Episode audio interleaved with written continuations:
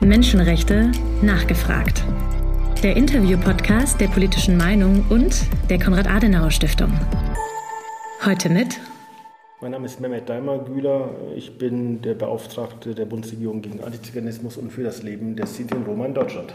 Lieber Herr Dr. Daimar-Güler, herzlichen Dank, dass ich den elften Podcast Menschenrechte nachgefragt der politischen Meinung und der Konrad-Adenauer-Stiftung mit Ihnen zum Thema Antiziganismus in Deutschland und der Kampf gegen diesen Antiziganismus und für das Leben der Sinti und Roma in Deutschland durchführen darf. Das Amt ist ganz neu geschaffen, wenn ich mich nicht täusche, seit dem 1. Mai und im Familienministerium angesiedelt, wo wir jetzt auch zusammen sitzen. Die Familienministerin Anne Spiegel hat gesagt, das Amt ist ein Zeichen Zeichen gegen Diskriminierung, Anfeindung und Ausgrenzung der Sinti und Synthese sowie Roma und Romnia und äh, hat auch davon gesprochen, dass der Antiziganismus in Deutschland zunimmt. Hierzu äh, vielleicht auch eine Eingangsfrage. Sie sind im Familienministerium. Es gibt andere Beauftragte gegen Antisemitismus, Antidiskriminierung. Welche Vorteile hat es, dass Sie jetzt im Familienministerium angesiedelt sind? Und welche Vorteile und Nachteile das hat, ich glaube, das ist eine gute Frage, die Sie mir vielleicht stellen in vier Jahren, nach einer Gerne. Legislaturperiode. Grundsätzlich ist es so, dass Themenbereiche, die für meinen Bereich relevant sind, äh, sowohl im Familienministerium als auch im Bundesinnenministerium angesiedelt sind. Das heißt, äh, egal in welchem Ministerium ich wäre, ich wäre immer darauf angewiesen, auf eine gute Zusammenarbeit mit dem jeweils anderen Haus. Und dass das eine gute Zusammenarbeit wird mit dem BMI. Daran habe ich keine Zweifel. Der Kollege Felix Klein, der Antisemitismusbeauftragte, ist im BMI und wir sind im regelmäßigen Austausch und ich hoffe, das bleibt auch so. Die Antidiskriminierungsbeauftragte hat in der letzten Woche ihren ersten Bericht vorgelegt. Nach diesem Bericht sind 37 Prozent der Diskriminierung in Deutschland äh, mit einem ethnischen bzw. rassistischen Hintergrund. Vor dem Hintergrund dieser Ergebnisse, welche Formen der Synergie Synergien und Zusammenarbeit halten Sie mit Ihrer spezifischen Ausrichtung auf das Thema Antiziganismus für möglich? Also die Antidiskriminierungsstelle äh, meldet äh, Fälle von eben äh, Diskriminierung und natürlich sind Sinti und Roma in Deutschland in besonderer Weise davon betroffen. Meine Aufgabenstellung ist eine weitergehende. Der Amtstitel heißt Bundesbeauftragter gegen Antiziganismus und für das Leben der Sinti und Roma. Das heißt, der letztere Teil ist nicht einfach nur so ein Anhängsel, sondern ein ganz, ganz wichtiger Aspekt der Tätigkeit. Sinti und Roma leben in diesem Land seit Jahrhunderten. Es wird keinen einzigen Lebensbereich geben, in dem diese Menschen nicht äh, in positiver Weise ihre Spur hinterlassen haben. Und mir geht es darum, sowohl aus der Vergangenheit als auch in der Gegenwart in die Zukunft blickend diese Leistung auch bekannt zu machen, ja, auch gegen Ignoranz zu kämpfen. Was die Diskriminierung und die rassistische Diskriminierung angeht, ja, ich glaube, dass es kaum einen Bereich der Menschenfeindlichkeit gibt, der so verbreitet ist bis in die Mitte der Gesellschaft, wie man mal so schön sagt und was auch immer das bedeuten mag. Aber ein Bereich, äh, wo eben Antiziganismus selbstverständlich ist und deswegen man überhaupt erst darüber reden muss, dass das Rassismus ist und warum das Rassismus ist. Wenn jemand mit judenfeindlichen Attitüden, Sprüchen, Handlungen auftritt, dann wird er außerhalb seines Milieus, außerhalb von Neonazis, außerhalb des Milieus von extremen Islamisten, wird er auf Widerstand, jedenfalls nicht auf äh, Wohlwollen und Unterstützung rechnen dürfen. Und das ist beim Antiziganismus was anderes. Ja, beim Antiziganismus halten das manche Menschen für das Normalste der Welt und da müssen wir kämpfen. Ja, und lassen Sie mich das mal ganz deutlich sagen. Also, was mit diesen Menschen gemacht wurde und was jeden Tag mit diesen Menschen gemacht wird, ist eine Schweinerei. Und äh, eine Schweinerei, die sich nicht verträgt mit unserem Menschenbild, mit unserer Idee von Menschenwürde, nicht mit unserer Rechtsstaatlichkeit, nicht mit unserer Verfassungsordnung. Und trotzdem ist das gang und gäbe. Wenn die Frau Attermann als Antidiskriminierungsbeauftragte jetzt bis zum Ende des Jahres die Eckpunkte für eine Reform des Antidiskriminierungsgesetzes vorlegen möchte, dann klingt das danach, als sei das Thema Antiziganismus da auf jeden Fall ein ganz, ganz wichtiger Bestandteil. Kann ich das so interpretieren? Ja, auf jeden Fall. Also ich freue mich auf die Zusammenarbeit mit Ferda Attermann. Ich halte sie für eine wahnsinnig kluge, wahnsinnig engagierte äh, Frau. Ich glaube, dass sie ein hohes Maß an Wissen und Sensibilität für das Thema Rassismus mitbringt. Und wir werden natürlich eng zusammenarbeiten. Und äh, wir haben natürlich schon über einige Themen gesprochen, zum Beispiel Diskriminierungs- und Ausgrenzungserfahrungen von und Roma auf dem Wohnungsmarkt, was ein ganz, ganz wichtiger Punkt ist. Aber wir haben natürlich auch die anderen Bereiche. Im beruflichen Kontext, im Kontext Polizei und Justiz, da gibt es einiges äh, zu machen. Und äh, ich freue mich, da ähm, mit Ferda Atermann äh, eine Partnerin zu haben, mit der man gut zusammenarbeiten kann. Sind Sie denn von der Ausstattung Ihres eigenen Amtes oder Ihrer eigenen Stelle jetzt im Moment äh, zufrieden oder gibt es da auch Wünsche und Erfordernisse aufgrund der Aufgaben, die auf Sie warten in den nächsten Jahren, das noch zu vergrößern, erweitern? Äh, lieber Herr Ernst, äh, wir sind hier in Berlin und Sie werden in Berlin äh, niemanden finden, äh, der Ihnen sagen wird, äh, ich bin mit meinem Haushalt happy. Ich war neulich beim Haushälter und er fragte mich gleich nach unserer Wunschliste und ich sagte, nein, ich habe alles, was ich brauche. Und ich sah dann, äh, wie die Gesichter bei ihm und seinen Mitarbeitern entglitten und ich dann sagte, es war noch Spaß. Natürlich ist es Spaß. Niemand kann happy sein. Aber im Ernst gesprochen, ähm, wir sind hier eine ganz kleine Dienststelle. Ja, und äh, es hat Vorteile, klein zu sein. Ja, also je größer die eine Organisation ist, umso mehr beschäftigt sich diese Organisation mit sich selber. Aber, und das ist ein großes Aber, wir haben hier ein Team von drei Leuten. Und äh, wir haben ein Budget, was im 2022, also im laufenden Haushaltsjahr, und im kommenden Jahr ungefähr 40 Prozent dessen beträgt, was der Antisemitismusbeauftragte nach meiner Kenntnis zur Verfügung hatte. Das ist schon eine ziemliche Diskrepanz. Und wir müssen Folgendes sehen. Dieses Amt orientiert sich zwar an dem Amt des Antisemitismusbeauftragten, auch was die Ausstattung angeht. Ja? Orientiert sich daran, aber erfüllt nicht die gleichen Standards. Aber äh, vor der Aufgabenstellung ist, was, ist mir doch nochmal noch mal was anderes, weil wir haben wahnsinnig viele Direktanfragen aus der Community. Ja, Menschen, die nicht weiter wissen, Menschen, die rassistisch ausgegrenzt werden am Arbeitsplatz und so weiter und so fort. Und wir können hier keine Rechtsberatung und dürfen auch keine Rechtsberatung machen, das machen wir auch nicht. Aber wir stellen ihnen dann Kontakt her zu Opferberatungsvereinen und so weiter und so fort. Das ist zeitaufwendig. Das ist sehr, sehr zeitaufwendig. Und weil wir eben von einem anderen Punkt aus anfangen als beim Antisemitismus, wie gesagt, außerhalb von Islamisten und äh, Nazikreisen äh, wird niemand bestreiten, dass Antisemitismus einfach äh, verachtenswert ist. Ja? Da ist sehr, sehr viel Direktkontakt gefragt. Das heißt, ein guter Teil meiner, meiner Arbeit wird auch darin äh, liegen, eben um Ressourcen zu kämpfen. Ja? Und das ist äh, natürlich eine Aufgabe, auf die niemand Lust hat. Ich am allerwenigsten und wahrscheinlich auch meine Ansprechpartnerinnen und Partner in den Ministerien und in den Haushaltsausschüssen haben wahrscheinlich auch keine Lust auf diese Art von Gesprächen mit mir, aber das gehört dazu. Das heißt, wir müssen ein bisschen kämpfen. Aber ich glaube auch, dass gerade in der jetzigen Regierungskoalition, aber auch bei, bei der Union als Oppositionspartei und bei den Linken, dass da sehr viel äh, Offenheit auch für das Thema da ist. Und deswegen bin ich da nicht verzagt. Und nochmal, das ist eine Aufgabe, die keinen Spaß macht, sich um Ressourcen kümmern zu müssen. Aber ich glaube, das ist Teil des politischen Geschäfts. Sie haben ja schon äh, einige Themen angesprochen, die Sie beschäftigen, die Wohnungssituation beispielsweise. Wir haben jetzt 2022, vor 41 Jahren wurde bereits der Zentralrat der Sinti und Roma in Deutschland gegründet. Das heißt, wir haben eine Zivilgesellschaft, die mindestens seit 40 Jahren sich mit dem Thema Antiziganismus auch ähm, befasst und auch mit der äh, Rolle und Situation der Sinti und Roma in Deutschland. Wie würden Sie die Situation heute äh, kurz auf den Punkt bringen wollen? Haben wir in der Gesellschaft durchaus auch eine Verbesserung oder würden Sie eher wie die Ministerin sagen, dass sich die Situation verschlechtert und die Angriffe auf Sinti und Roma aktuell eher zunehmen? Also es ist ganz, ganz schwierig, da eine zahlenmäßige Erfassung vorzulegen. Es ist so, dass Sinti und Roma schlechte Erfahrungen damit gemacht haben, wenn sie sich hilfesuchend an staatliche äh, Institutionen gewendet haben. Äh, viele Menschen, die betroffen sind von äh, bis hin Angriffen, körperlichen Angriffen, wenden sich nicht an die Polizei. Wir haben jetzt seit kurzem MIA eingerichtet. MIA steht für Melde- und Informationsstelle Antiziganismus. Eine Möglichkeit, wo sich Betroffene direkt auch wenden können, ohne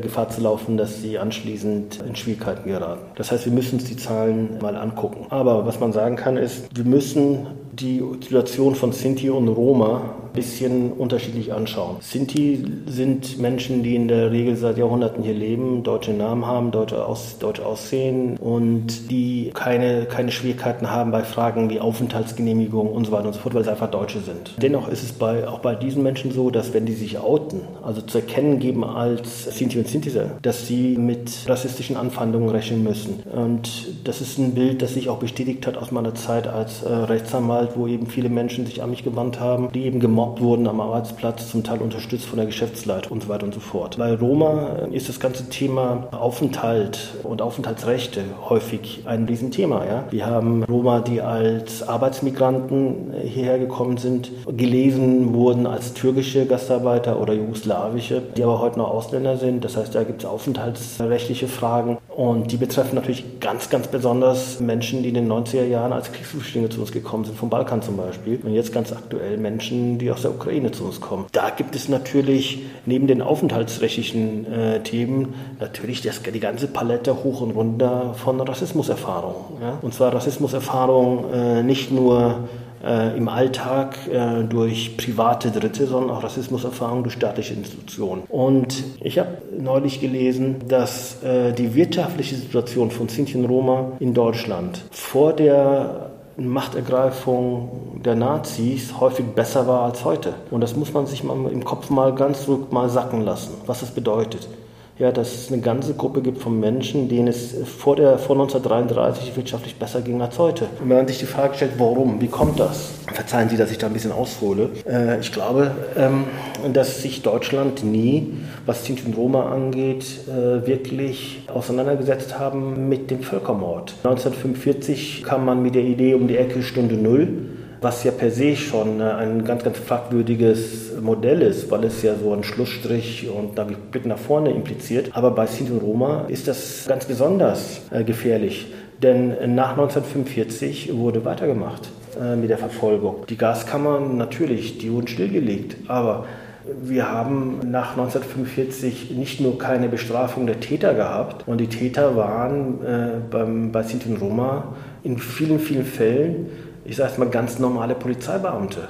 Ja, und zwar nicht nur in den Einsatzgruppen und Erschießungskommandos, sondern auch die Polizeibeamten, die die Menschen identifiziert haben als äh, Sinti und Roma, die sie weggebracht haben, die haben nach dem Krieg weitergemacht. Und nicht nur das. Wir hatten äh, nach dem Krieg Verfahren, da ging es um äh, kleine Renten für Halbwaisen, Entschädigungszahlungen für Holocaust-Überlebende. Und in diesen Verfahren, wo eben äh, von den Behörden jegliche Anträge abgelehnt wurden, traten dann Polizeibeamte als Zeugen auf, nämlich die Beamten, die die Menschen weggebracht hatten. Und die bekräftigten treuherzig, ja, nein, nein, die sind ja nicht weggebracht worden aus, wie es damals hieß, aus rassischen Gründen, sondern aus Gründen der Kriminalitätsprävention. Das heißt, die Opfer wurden kriminalisiert, auch um die Täter zu entkriminalisieren. Die Opfer mussten schuld sein, damit die Täter unschuldig sein konnten. Und dieses Narrativ vom Kriminellen, jetzt kommt das Z-Wort, ja, das zieht sich bis heute durch.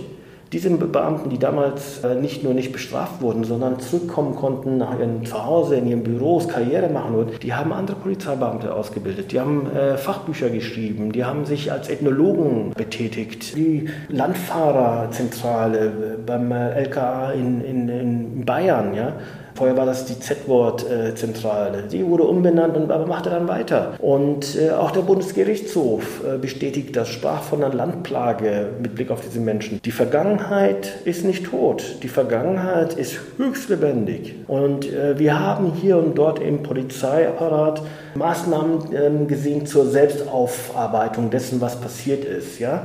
Erfreuliche Dinge. Aber wir müssen uns bei dieser Frage des Umgangs mit dem Völkermord wir müssen tiefer in den Abgrund blicken. Denn wenn wir heute über äh, den Völkermord sprechen und über die Kriminalisierung von Sinti und Roma, dann dürfen wir nicht schweigen zur Clan-Debatte, zur Clan-Kriminalität, zur Sippenfrage. All diese Begrifflichkeiten, die leicht variiert, plötzlich wieder da sind. Und um diese, das Groteske mal deutlich zu machen, ich habe in einem Polizeipapier mal die Überschrift gesehen, über 200.000 Menschen sind Angehörige von Clans und dann Untertitel, aber nicht alle sind kriminell. Und da frage ich mich, warum sind diese Menschen dann überhaupt aufgezählt, diese 200.000? Wieso machen wir das bei diesen Menschen und nicht bei Herrn Müller und Herrn Mayer? Deswegen reicht es nicht, so mit einer oberflächlichen Diskussion, das ist alles schlimm gewesen damals. Wir müssen uns fragen, was bedeutet das heute? Und letzter Punkt, Sie haben die Bürgerrechtsbewegung äh, angesprochen, äh, Romani Rose, Centara der Sinti und Roma, die haben äh, wichtige Bürgerrechtsarbeit äh, gemacht. Und sie haben unter anderem auch durch einen Hungerstreik auf dem Gelände des äh, Konzentrationslager Dachau, heute Gedenkstätte, mehr oder weniger Helmut Schmidt dazu gezwungen, damals zum ersten Mal von einem Völkermord zu sprechen. 1982. Das heißt, es hat 37 Jahre gedauert, bevor dieses Land äh, gesagt hat, ja, wir haben diese Menschen umgebracht. Und wenn ich Sie fragen darf, äh, wann zum ersten Mal ein Bundespräsident sich für den Völkermord entschuldigt hat. 2020, Herr Steinmeier, Präsident Steinmeier. Ja, fast richtig, 2022, dieses Jahr im April, wenn ich so richtig informiert bin. Am 9. April äh, in der äh, Roma-Tag. Hat er das vor zwei Jahren auch schon mal gemacht? Ich glaube aber. Bin mir nicht ganz sicher, aber 2020 oder 2022. Ich meine, das ist doch wirklich beschämend. Das ist doch wirklich beschämend. Wenn ich dazu noch ganz kurz eine Rückfrage stellen darf. Wir haben jetzt ja seit einigen Jahren den Europäischen Gedenktag äh, für die Ermordung oder an die Ermordung der Sinti und Roma. Wir haben eine Gedenkstätte in der Nähe des Reichstags. Würden Sie sagen, dass diese Gedenkkultur auf deutscher und europäischer Ebene, dass die durchaus auch einen Wandel in der Wahrnehmung des Themas äh, in der Öffentlichkeit und auch in der politischen Verantwortung äh, widerspiegelt? Ich glaube, es sind äh, jedenfalls ermutigende Signale. Ja? Und dieses Mahnmal ist gerade für die Community äh, von großer Bedeutung. Ja, und ich bin froh, dass es dieses Mahnmal gibt. Äh, ich war dieses Jahr am Gedenktag im, in der Gedenkstätte Auschwitz, äh, habe dort Blumen niedergelegt und es war beim Anschluss hatte ich so ein einerseits andererseits Gefühl. Ja, einerseits war das wirklich äh, bewegend, auch gerade mit den Überlebenden dort zu sein, mit der Community dort zu sein. Und ich sage das nicht oft. Ich glaube, ich habe es noch nie gesagt in irgendeinem Kontext. Aber ich glaube, ja, ich empfand sowas wie Stolz und Ehre äh, für mein Land, für Deutschland, an diesem Tag dort zu sein und sprechen zu dürfen. Andererseits habe ich gedacht, als ich auf dem Weg zurück nach Deutschland war vor allem, haben ja diese Gedenkstunden, diese offiziellen Gedenkstunden auch etwas Verlogenes verlogen deswegen, weil wir staatliche Grenzen niederlegen, weil wir Gedenkreden halten, weil wir die Toten ehren und achten. Aber gleichzeitig leben wir in einer Realität, äh, wo auch die Politik, äh, Teile der Politik und nicht nur Faschisten und Neofaschisten, gleichzeitig die Toten ehren und achten und gleichzeitig die Lebenden entehren und verachten. Und das geht eben nicht. Denn man muss sich mal Folgendes vorstellen. Der Soundtrack, der zu dieser Verachtung gespielt wird, kriminell, kann sich nicht integrieren, Fremdkörper, gehört nicht hierher. Das ist der gleiche Soundtrack, den wir schon mal aufgelegt hatten und der in den Gaskammern von Auschwitz geendet hat. Und da muss man sich mal die Frage stellen, wenn Sie der Minderheit angehören hier in Deutschland, ja, Sie sind ein junger Sinto oder eine junge Romney. Und Sie sind konfrontiert mit diesen hasserfüllten äh, erfüllten Stereotypen. Wie können Sie sich sicher sein, dass das, was, nicht, was vor 80, 90 Jahren passiert ist, nicht wieder passiert, wenn es doch wirklich keine Aufarbeitung gibt und der Soundtrack immer noch läuft? Verstehen Sie, was ich meine? Und deswegen reicht es nicht, Blumen niederzulegen und Grenzen niederzulegen, sondern wir müssen uns äh, überlegen, die Ursünde der Bundesrepublik nach der großen Sünde in Nazi-Deutschland, das fehlende Bekenntnis zum Völkermord, die fehlende Aufarbeitung, die zweite Verfolgung, das hat doch enorme Auswirkungen auf die Menschen, die heute leben. Wir wissen, dass es äh, transgenerationelle Traumata gibt. Diese Menschen sind traumatisiert. Die Enkel und Urenkel sind traumatisiert, weil sie wissen, dass äh, sie in einem Land leben, wo eine große Mehrheit des äh, Landes nicht äh, sich auseinandersetzen muss mit dem Völkermord an den Großeltern und Urgroßeltern. Wir haben äh, enorme wirtschaftliche äh, Folgen, die heute noch nachwirken. Den Menschen wurde damals alles genommen.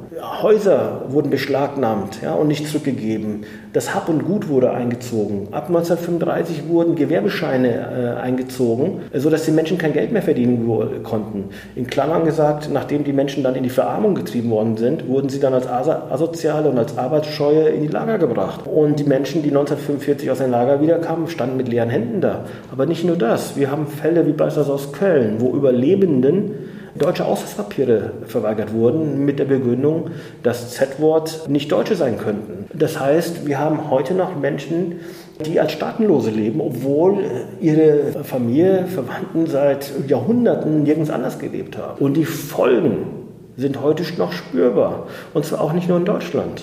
Ich war vor 14 Tagen in der Ukraine und habe mich dort mit Holocaust-Überlebenden getroffen. Und ich habe immer die gleiche Geschichte gehört. Da hat man sich klein, einen kleinen, bescheidenen Wohlstand aufgebaut in der Gegend von Odessa. Man hatte ein kleines Bauernhof, man hatte Hühner, ein bisschen Substitutwirtschaft. Dann kamen die Deutschen, erschossen, wen sie erschießen konnten, brachten die Menschen weg in die Lager und die Überlebenden überlebten, weil sie sich versteckten in Wäldern, in Sümpfen, im Untergrund. Und nach dem Krieg kommen sie wieder und stellen fest, dass ihre Häuser nicht mehr existieren oder dass in den Häusern jetzt Ukrainer oder Russen leben, die wiederum von woanders vertrieben worden waren. Und dann werden diese Menschen in den Norden der Ukraine äh, verbracht. Da sollen sie bitte schön neu anfangen. In einer Gegend, wo die Menschen so, so traumatisiert sind, weil erst die Sowjets, dann die Nazis, dann die Sowjets eben umfangreich Menschen umgebracht hatten. Das heißt, die Menschen vor Ort waren sowieso schon traumatisiert und sollen, hatten jetzt neue Nachbarn, die sie nicht haben wollten. Und die Nachfahren dieser Menschen, die leben noch heute unter prekären Bedingungen.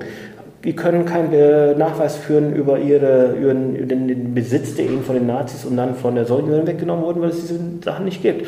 Zum Teil leben diese Menschen ohne Ausweispapiere, weil die Ukrainer sagen, ihr seid ja nicht aus der Gegend. Und der Völkermord, der ist höchst virulent. Und Sie müssen sich Folgendes vorstellen. Ich habe äh, Roma Siedlungen in Uschgorod, in Liv und so weiter äh, besucht. Und ich bin jemand, der beruflich früher in Afrika auch viel unterwegs war. Ich habe ein solches Elend selbst in Afrika nicht gesehen. Eine solche, ein solches Elend. Und nicht nur das. das also jedes Mal, wenn man dachte, ich das, man hat das Schlimmste gesehen, ich habe mir eine Siedlung in einem Wald angeschaut, fünf Kilometer außerhalb von äh, Liv, wo Menschen im Wald leben. Und zwar zum Teil seit 17 oder 20 Jahren. In selbstgezimmerten Hütten ist zu viel gesagt. So kleine Unterkünfte mit Plastiktüten als Dach. Und diesen Menschen verweigert man alles. So, und jetzt kommt, kommt die Mehrheitsgesellschaft, sowohl in der Ukraine als auch wir hier, und sagen, naja, äh, die können ja halt nicht anders. Ja, die sind halt so. Ja, die sind nicht in Bildung interessiert, die sind nicht in Hygiene interessiert, die sind nicht daran interessiert, an was wir Zivilisation nennen, ohne zu sagen, diese Menschen wollen genau das Gleiche, was jeder Mensch will. Die wollen Sicherheit haben, die wollen ein Dach über dem Kopf haben, die wollen einen Job haben, die wollen eine bessere Zukunft für ihre Kinder haben. Kurz gesagt, all das, was wir alle wollen. Das ist nichts Ungewöhnliches. Die wollen das, was wir auch haben. Und das ist legitim. Und wir müssen uns unserer Verantwortung hier auch stellen bei der Aufarbeitung des, der Shoah, der, äh, des Völkermords an, der, an, den Juden Europas, ja, da ist auch viel Verlogenheit im Spiel, ja, bei, dem, bei der offiziellen Trauer. Da ist sehr, sehr viel auch an äh, Doppelgesichtigkeit im Spiel und auch sehr viel ritualisiertes Gedenken. Aber immerhin, ich glaube, insgesamt ist Antisemitismus verpönt und insgesamt äh, glaube ich, hat dieses Land auch wirklich wichtige Schritte gemacht, damit wir sowas wie Vertrauen schaffen können. Ich möchte nicht Versöhnung sagen, weil das nicht uns als, als Täter oder Mehrheitsgesellschaft äh, zusteht, meine ich, über Versöhnung zu sprechen, sondern den, den, den Opfern und ihren Nachfahren. Aber immerhin, bei bei, wenn es um Sinti und Roma geht, da müssen wir leider Gottes in vielerlei Hinsicht bei Null oder bei Minusgraden anfangen.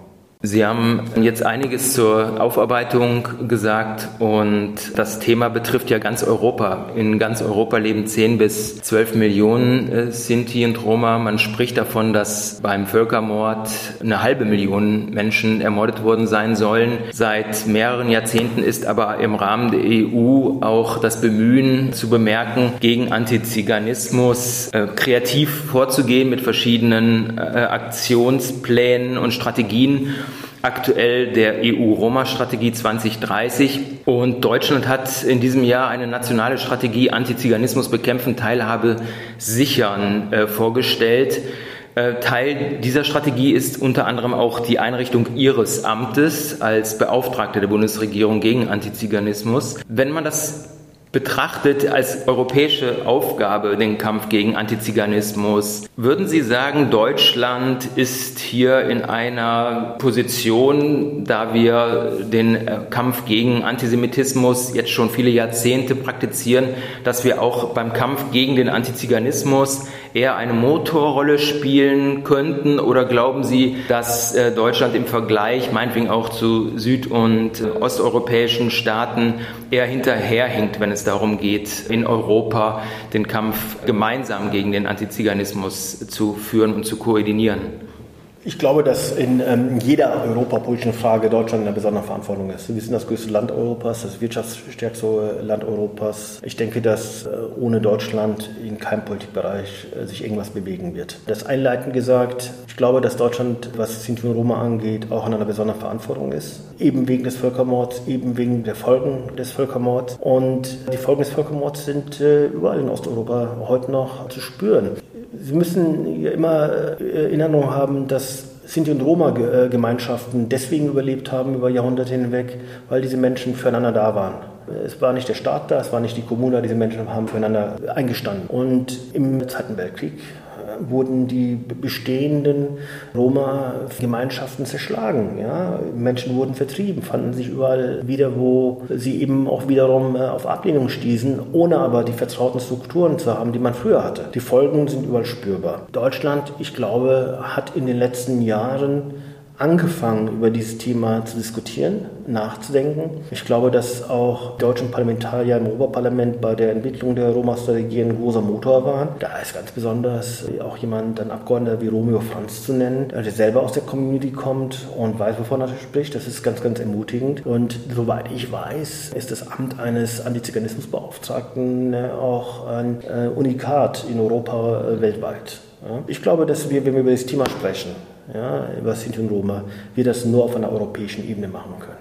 Ja, wir haben äh, Themen, die überall anders, aber auch überall gleich sind. Und mein Gefühl beispielsweise bei den Gesprächen in Uschgorod äh, in der Westukraine, mein Eindruck war, dass die Themen, über die wir da diskutieren, die gleichen Themen sind, über die wir ja auch diskutieren, nur unter einem sehr, sehr niedrigeren soziodemografischen äh, Hintergrund. Wir sprechen hier über äh, Benachteiligung von Kindern aus der Community im Schulsystem. Die haben wir dort auch. Nur, dass da die Schul Schulen per se schon mal schlechter ausgestattet sind. Ich verbringe momentan sehr, sehr viel Zeit damit, äh, mich auszutauschen mit den Communities hier in Deutschland, aber auch in Osteuropa. Ich verbringe sehr, sehr viel Zeit damit, mich mit äh, Kolleginnen und Kollegen auf europäischer Ebene auszutauschen. Ich hatte vor vergangene Woche Gelegenheit, äh, mit der zuständigen EU-Kommissarin über das Thema zu sprechen. Äh, Aufhänger war die Situation von Roma-Geflüchteten, jetzt aktuell in der Ukraine, im Ukraine-Krieg. Aber wir haben natürlich darüber hinausgehende strukturelle Themen.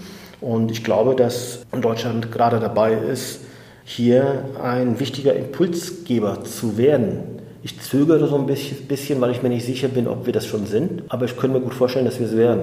Und ich denke, das ist nicht das Resultat davon, dass die politischen Entscheidungsträger hier in Berlin oder in den Ländern irgendwann morgens aufgewacht sind und gesagt haben, das Thema ist wichtig. Sondern ich glaube, wir müssen anerkennen, dass die äh, Bürgerrechtsbewegung der Community dort eben äh, Taktgeber ist. Und das ist sehr, sehr gut. Ja, ist sehr wichtig. Die EU-Agenda 2030 für die Roma hat noch acht Jahre vor der Brust. Es gibt verschiedene Themen, die für Deutschland politisch als erste Schritte äh, von Ihnen auch schon in äh, verschiedenen Interviews in den letzten vier Monaten, seit Sie das Amt äh, angetreten haben, angesprochen wurden.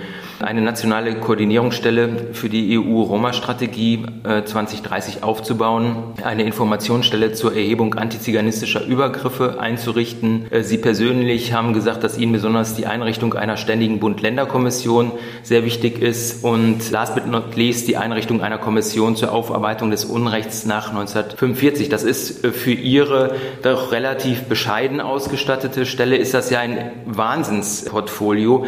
Wie würden Sie Ihre Prioritäten setzen? Nun, ich glaube, die äh, Einrichtung einer Bund-Länder-Kommission, ja, das ist eine Sache, die wir äh, relativ zügig anpacken müssen. Relativ zügig heißt vorarbeiten dieses Jahr und äh, zusehen, dass diese Kommission nächstes Jahr zusammenkommt. Ich glaube, dass wenn man einen Schritt zurückgeht, bevor diese einzelnen Punkte in Angriff genommen werden, wir eine äh, Bundestagsdebatte brauchen. Ja, wir haben, wie Sie richtigerweise gesa gesagt haben, letztes Jahr vorgestellt äh, den Bericht der unabhängigen Kommission Antiziganismus. Ein Bericht, ganz ehrlich, als er mir auf den Tisch gelegt wurde, äh, war ich am Anfang erstmal erschrocken, über, über 800 Seiten. DIN A4 dicht, dicht gedruckt.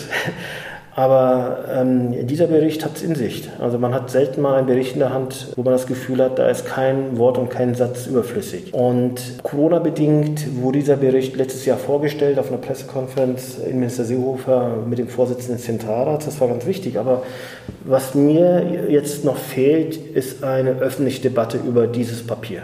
Dieses Dokument verdient es, im Deutschen Bundestag von den Vertreterinnen und Vertretern des Volkes debattiert zu werden, damit äh, nicht nur diese, der Inhalt gewürdigt wird, sondern auch äh, am Ende möglicherweise eine Beschlussempfehlung steht, wo politisch Nachdruck geschaffen wird den zentralen Forderungen gegenüber. Die zentralen Forderungen äh, sind ganz, ganz wichtig. Ja? Die Aufarbeitung des Unrechts nach 1945. Die äh, Kommission spricht hier von einer zweiten Verfolgung und einer notwendigen Wahrheitskommission.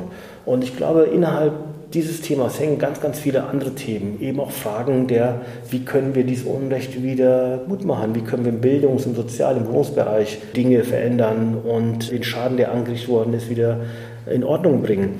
Die Bund-Länder-Kommission ist unerlässlich, weil viele der Themen, über die wir sprechen, Ländersachen sind. Ja? Schule, ja, Ländersache, Polizei und Justiz, äh, Ländersache. Die Länder müssen mit an Bord sein und ich bin da eigentlich sehr, sehr optimistisch. Ich habe einige erste Gespräche führen können auf äh, Länderebene mit dem bayerischen Innenminister zusammengesessen, mit äh, dem äh, zuständigen Kolleginnen und Kollegen in, in, Thüringen und anderen Bundesländern gesprochen. Das kriegen wir hin. Und dieses Amt, das ist, glaube ich, ganz, ganz wichtig zu verstehen, ist ja nicht dazu da, diese Aufgaben zu erledigen. Wir sind nicht die Bund-Länder-Kommission und wir sind nicht die Wahrheitskommission. Wir sollen koordinieren und anstoßen. Das ist immer noch sportlich und ambitioniert, was wir haben. Und möglicherweise bin ich auch ein bisschen blauäugig und äh, naiv. Ich würde gerade, ein türkischstämmiger Mensch, blauäugig, geht das? Ja, geht. Im übertragenen Sinne geht es. Und möglicherweise wird man am Jahr feststellen, da hast du zu viel äh, vorgenommen. Aber mir ist lieber, wir machen jetzt eine Schippe zu viel als eine Schippe zu wenig und dann schauen wir mal. Und die Einigung der Bund-Länder-Kommission äh, ist eine Sache, die umso leichter fallen würde, wenn vorher der Bundesdeutsche Bundestag das debattiert hat und beispielsweise vorgeschlagen hat, dass das auf die Agenda kommt, der regelmäßig stattfindenden Gespräche im Bundeskanzleramt zwischen Bund und Ländern. Meines Wissens nach tagt diese Runde zweimal im Jahr und dort könnte man das ja schon mal auf die Agenda setzen. Ich glaube, bei all diesen Themen, die wir hier haben, was wir nicht außer, außer Blick verlieren dürfen. Wir haben in Deutschland bei diesen Themengebieten ein hohes Maß an Sachverstand. Und zwar aus der Community selber. Wir haben den Zentralrat der Sinti und Roma, wir haben die Bundesvereinigung Sinti und Roma, wir haben eine, äh, wie sagen Soziologen so schön, ausdifferenzierte Minderheit. Und diese Ausdifferenziertheit hat auch Expertinnen und Experten zu verschiedenen Themenbereichen hervorgebracht. Bei allem, was wir machen, muss nicht nur dieser Sachverstand einbezogen sein, sondern die Community selber kann, soll und muss Taktgeber sein. Denn wir müssen wegkommen von diesem paternalistischen, wir wissen besser, was gut für die Leute ist, als die Leute selber. Das wird nicht funktionieren. Wir können nicht am, am grünen Tisch uns Sachen überlegen, ohne die Menschen zu fragen, äh, was denn ihre Vorstellungen sind. Ich möchte bei jedem einzelnen Schritt wissen, dass ich im Einklang handle mit der Community selber. Bei egal welcher Frage, bei egal welchem Aspekt, mein erster Ansprechpartner ist die Community selber. Ich bin jetzt seit drei Monaten im Amt und ich kann Ihnen sagen, mit dem Amt kommen so ein paar Aufgaben, auf die freue ich mich so viel wie auf einen Stein im Schuh. Aber was wirklich Spaß macht, was ich als bereichernd empfunden habe, sind die Gespräche mit der Community. Ich fahre durch Land, äh, Land auf Land ab und lerne jeden Tag was Neues. Und ich finde es toll. Ich finde es wirklich toll, was da an Energie ist, was da an Kreativität ist, was da an Veränderungswillen ist. Und ich frage mich, immer, woher nehmen, nehmen diese Menschen diese Kraft und diese Energie bei all diesem Hass und Ablehnung, der ihnen äh, widerfährt jeden Tag. Und ich sag mal so, ich bin in Deutschland geboren als Sohn türkisch, äh, türkischer Gastarbeiter. Und türkischer Gastarbeitersohn in Deutschland zu sein, das ist nichts für Feiglinge. Das ist äh, sportlich manchmal, was man Gelände zu sagen. Aber ich habe nie das Gefühl gehabt, ich muss meine Identität verleugnen. Ich muss mich nicht ausgeben als jemand, der ich nicht bin. Und viele Menschen aus der Minderheit müssen das tun. Und das stelle ich mir wirklich, wirklich schlimm vor. Wenn man tagtäglich einen so wichtigen Teil der eigenen Identität verleugnen muss. Und ich habe großen Respekt vor diesen Menschen, für diese Menschen. Ja, also es ist wirklich ganz toll. Man merkt Ihnen auch Ihre Empathie und Begeisterungsfähigkeit an, was gerade diese enge Kooperation mit der Community angeht. Und das ist auch, glaube ich, ein guter Rückenwind, gerade vom Zentralrat äh, der Sinti und Roma in Deutschland. Jetzt haben wir tatsächlich ja eine wirklich europäische Dimension des ganzen Themas und äh, Deutschland ist vielleicht gut darin, sich auch Vorbilder in anderen Ländern anzusehen. Also praktische Beispiele, wo die Zusammenarbeit mit der Community in anderen Ländern, äh, in denen die Community zum Teil viel, viel größer ist, wie beispielsweise in Rumänien, Bulgarien, Ungarn, sich dort äh, positive Beispiele äh, anzugucken und vielleicht auch für Deutschland auf Übertragbarkeit zu überprüfen. Haben Sie da irgendetwas schon bis jetzt entdeckt in dieser relativ kurzen Arbeitszeit in dem Amt? Ganz ehrlich, ich muss da noch meine Hausaufgaben machen. Ja, also ich muss mich mit den Kolleginnen und Kollegen austauschen und schauen, was sind denn so, sagt man in der Wirtschaft, die kritischen Erfolgsfaktoren. Was ist das Benchmarking? Ich habe da gegenwärtig äh, nicht genug Übersicht. Ich glaube, dass wir europaweit ähnliche Problemlagen haben. Aber ich glaube, dass wir in vielen Gesellschaften hier und dort auch äh, positive Ansätze sehen werden. Ja? Und diese positiven Ansätze in dem einen oder anderen Bereich, ja, die müssen wir identifizieren und schauen, wie können wir das hier in Deutschland reproduzieren. Ich war sehr verblüfft. Ich habe mich neulich getroffen mit einem Abgeordneten aus dem türkischen Parlament. Der war mit einer Delegation hier in Deutschland unterwegs. Und ich wollte mich ganz gerne mit ihm treffen. Er ist in der GHP-Fraktion der Sozialdemokraten in der Türkei und ist selber Rom. Und es war für mich wirklich sehr eindrucksvoll, ja, zu erfahren, wie die Situation äh, vor Ort in der Türkei ist. Deswegen ganz interessant, weil innerhalb der türkischen Arbeitsmigration nach Deutschland waren auch ganz, ganz viele Roma. Ja, und das war mir als Sohn türkischer Gastarbeiter nicht bewusst. Und es war für mich auch für mich persönlich etwas beschämend, ja, dass ich das nicht wusste, denn offensichtlich mussten diese Menschen innerhalb der türkischen Community auch ihre Identität verstecken, um nicht auch dort Ausgrenzungserfahrungen äh, zu erleben. Das heißt, Innerhalb der Minderheit waren sie eine Minderheit und zwar eine Minderheit, die sich nicht bekennen können, innerhalb einer Gesellschaft, die sie auch nicht anerkennt. Und das hat mir einmal mehr deutlich gemacht, dass ich einfach noch wahnsinnig viel lernen muss. Hoffe, dass ich in ein paar Monaten weiter bin, aber momentan ist es tatsächlich so, dass ich da noch auf so einer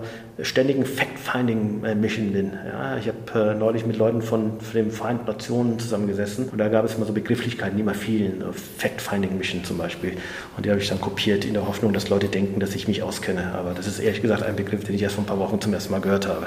Das klingt auf jeden Fall nach einer spannenden Anfangsphase, äh, die für Sie auch wahrscheinlich persönlich auch viele Überraschungen mit sich bringen wird. Äh, jetzt in diesen Tagen äh, sprechen wir ja über den 30. Jahrestag der gewalttätigen Ausschreitungen in Rostock-Lichtenhagen vom 22. August 1992. Und in der aktuellen Berichterstattung wurde doch verstärkt darauf hingewiesen, dass diese äh, Ausschreitungen, die größten äh, rassistischen Ausschreitungen, die wir in der Bundesrepublik äh, hatten seit dem Krieg, dass es äh, durchaus da auch um antiziganistische äh, Motive ging. Das, was mich selber überrascht hat, dass das in den letzten 30 Jahren eher unter den Teppich gekehrt wurde, diese antiziganistische Ausrichtung.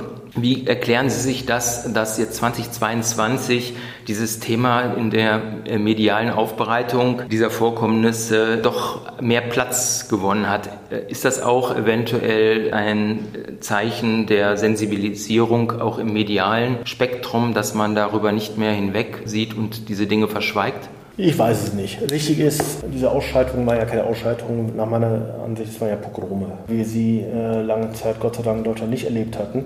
Aber den antiziganistischen Tathintergrund nicht zu thematisieren, das ist eine unschöne Tradition, die wir in Deutschland haben. Wir haben äh, vor einigen Jahren äh, den sogenannten Amoklauf, was ja auch schon eine Bagatellisierung ist, beim Münchner Olympia-Einkaufszentrum, OIZ.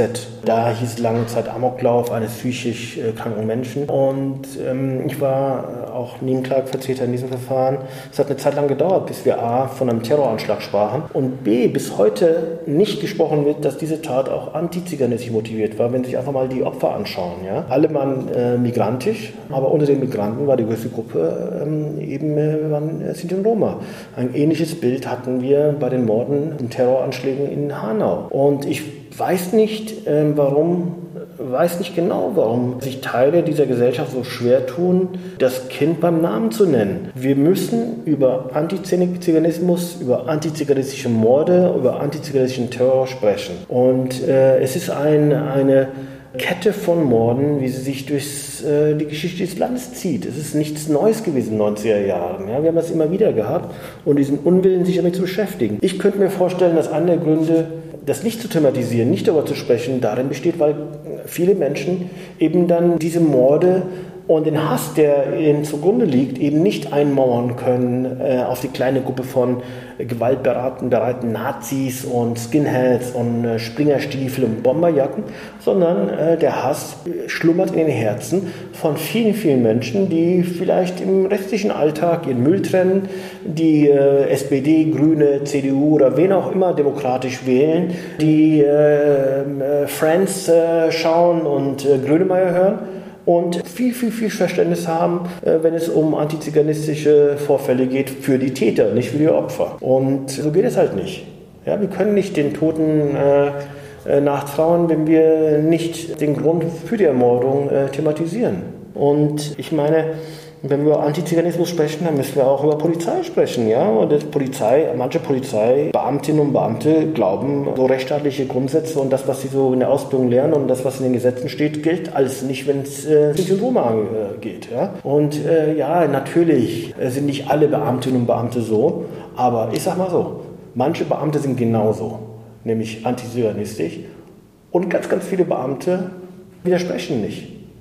So, und dann werden sie halt ein Teil des Problems. Und diese Schweigespirale, die wir den Behörden haben, dieser Totalausfall von Personalführung, ja, von Vorgesetzten in den, äh, auf manchen Dienststellen, die schaden nicht nur der, den Sinti und Roma, die schaden nicht nur unserer Gesellschaft, die schaden vor allem der Polizei auch. Ja, ich meine, kann auch kein Mensch denen vertrauen, wenn, wenn man Fälle hat, wo ein elfjähriger Junge aus der Minderheit in Handschellen äh, auf die Wache verschleppt wird, dann äh, über Polizeikreise äh, willfährige Journalisten gefüttert werden mit so Bildern wie, ja, der hat die Polizei angespuckt und beleidigt und diese Sachen. Und dann stellt sich am Ende fest, alles gelogen. Alles gelogen. Und die vier Beamten, die dafür verwickelt waren, sind bestraft worden. Aber auch nur deswegen, weil äh, Zentralrat der Sinti und Roma, weil der Landesbahn der Sinti und Roma und die Familie sich das nicht haben gefallen lassen und Anwälte äh, eingeschaltet haben. Das gehört, gehört sich alles nicht für ein Land mit unseren Ansprüchen. Sie haben ja selbst schon angesprochen, dass Sie auch als Anwalt Sinti und Roma vertreten haben. Von daher bringen Sie jetzt ja auch wirklich schon Praxiserfahrung in dieser Hinsicht mit. Zum Abschluss, äh, sehr geehrter Herr Dr. Daimar-Güler, eine Abschlussfrage, die ich an alle Partner und Diskussionspartnerinnen für den Podcast stelle.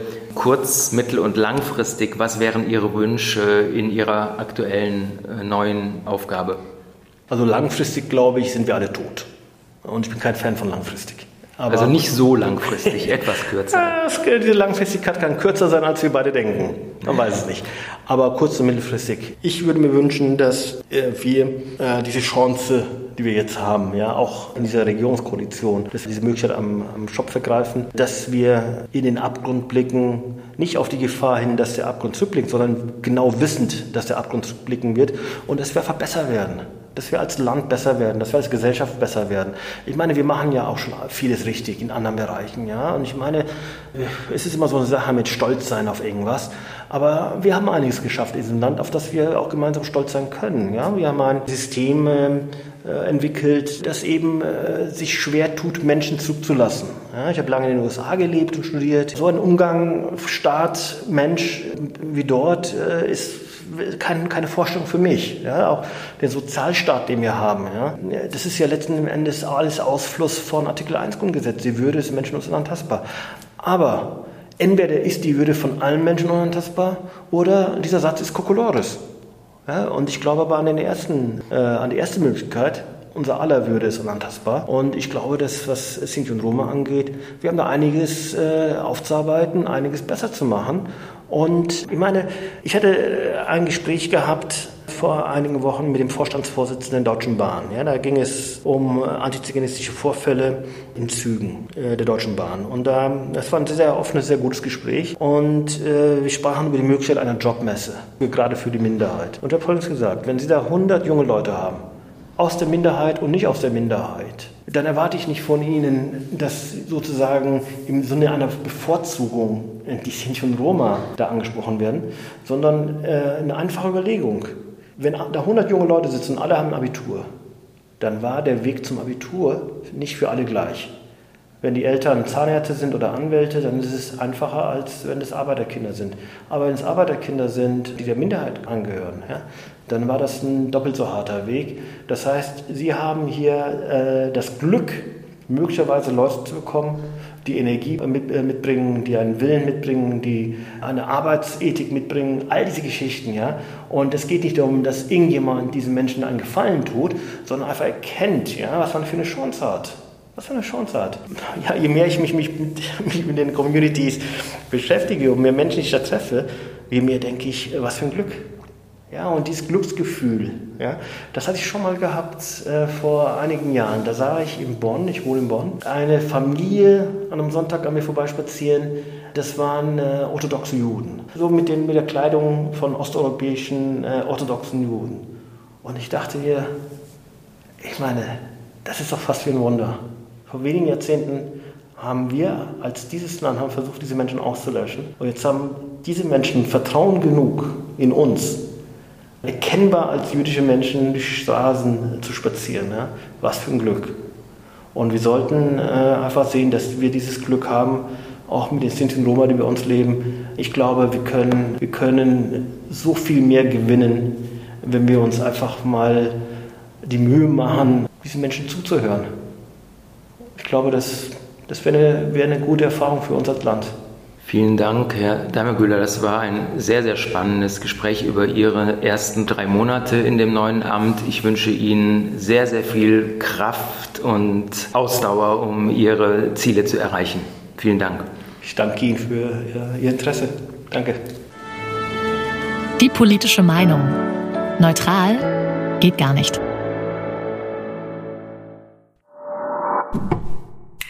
Ein Audiopodcast der Konrad-Adenauer Stiftung.